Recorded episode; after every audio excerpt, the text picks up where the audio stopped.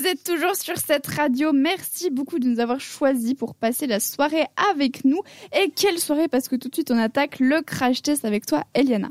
Et puisque nous sommes à radio et nous aimons nous faire écouter et écouter aussi, bien, Bien entendu, je vous partage mon test le plus récent, les audiobooks. Je pense que le concept est facile à expliquer. C'est un livre en format audio qu'on entend au lieu de lire. Je suis une fan d'émissions radio et podcast et ça fait uniquement euh, deux semaines environ que je me suis dit pourquoi pas essayer un audiobook. Je connaissais déjà le concept justement, mais je me disais toujours que j'aurais préféré lire euh, le papier, comme on parlait juste avant dans le dans le débat. En revanche, le livre que je voulais il n'était pas encore disponible ni en format électronique ni papier. Du coup, je me suis dit, bah, c'est l'occasion de tester l'audiobook et je vous partage mon ressenti. J'étais surprise en bien. J'ai trouvé agréable, euh, mais je m'attendais pas qu'il avait seulement une voix. D'accord. Au début, ça me faisait super bizarre parce que, surtout que j'étais en train de lire un livre euh, de slow burn romance. euh, euh, ça parlait d'un couple. Petit clin d'œil à la semaine passée. Oui, et ça parlait d'un couple. Euh, la fille et le garçon, ils avaient la même voix, c'était une voix féminine. En plus, elle lisait les phrases du garçon avec, elle faisait une voix un peu plus grave comme ça, et ça me faisait plutôt rire. Ça doit être un peu gênant. C'était un peu gênant, exactement. Cringe, c'est le mot euh, que, que me venait à la tête.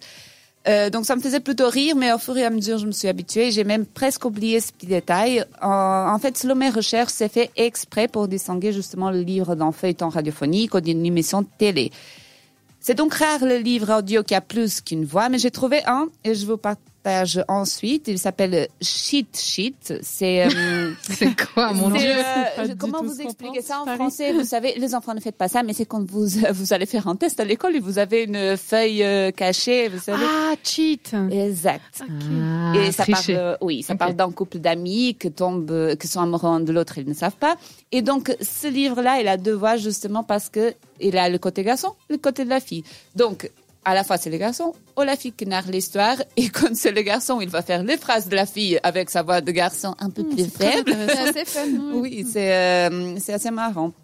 Autre chose que j'ai trouvé positive, c'est la continuité. Je suis une fan de podcasts. Euh, J'aime entendre les gens parler. C'est un peu mon ASMR. J'écoute les gens parler aussi pour me concentrer. Bref, avec l'audiobook, je peux continuer mon livre, même si je suis en train de marcher, nettoyer la maison, au fitness. Euh, c'est vraiment le point fort pour moi des audiobooks. J'ai collecté quelques avis des auditeurs et apparemment, il y en a qui considèrent que l'audiobook stimule plus l'imagination que le livre.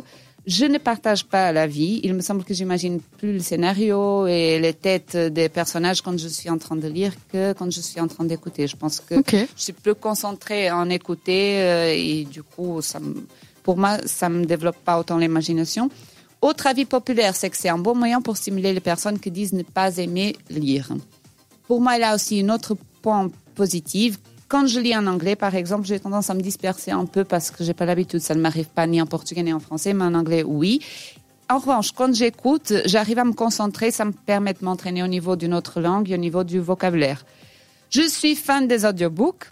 Vous avez bien compris. Cependant, si vous aimez bien vous asseoir à lire, je ne sais pas quel point ça fait du sens. Euh, et aussi, si vous avez tendance à vous disperser, j'ai une amie qui m'a dit ça, elle a tendance à se disperser, ça peut être difficile de suivre l'histoire. Autrement, je recommande vivement, j'ai beaucoup aimé les audiobooks. Merci beaucoup pour euh, ce crash test. Si vous aussi vous avez testé des audiobooks et que vous êtes d'accord avec Eliana, eh ben c'est vachement chouette. Quelque chose qui met toujours d'accord les gens. C'est de la musique et on retrouve tout de suite les Maroon 5 avec Megan Thee Stallion et leur titre Beautiful Mistakes. C'est sur cette radio.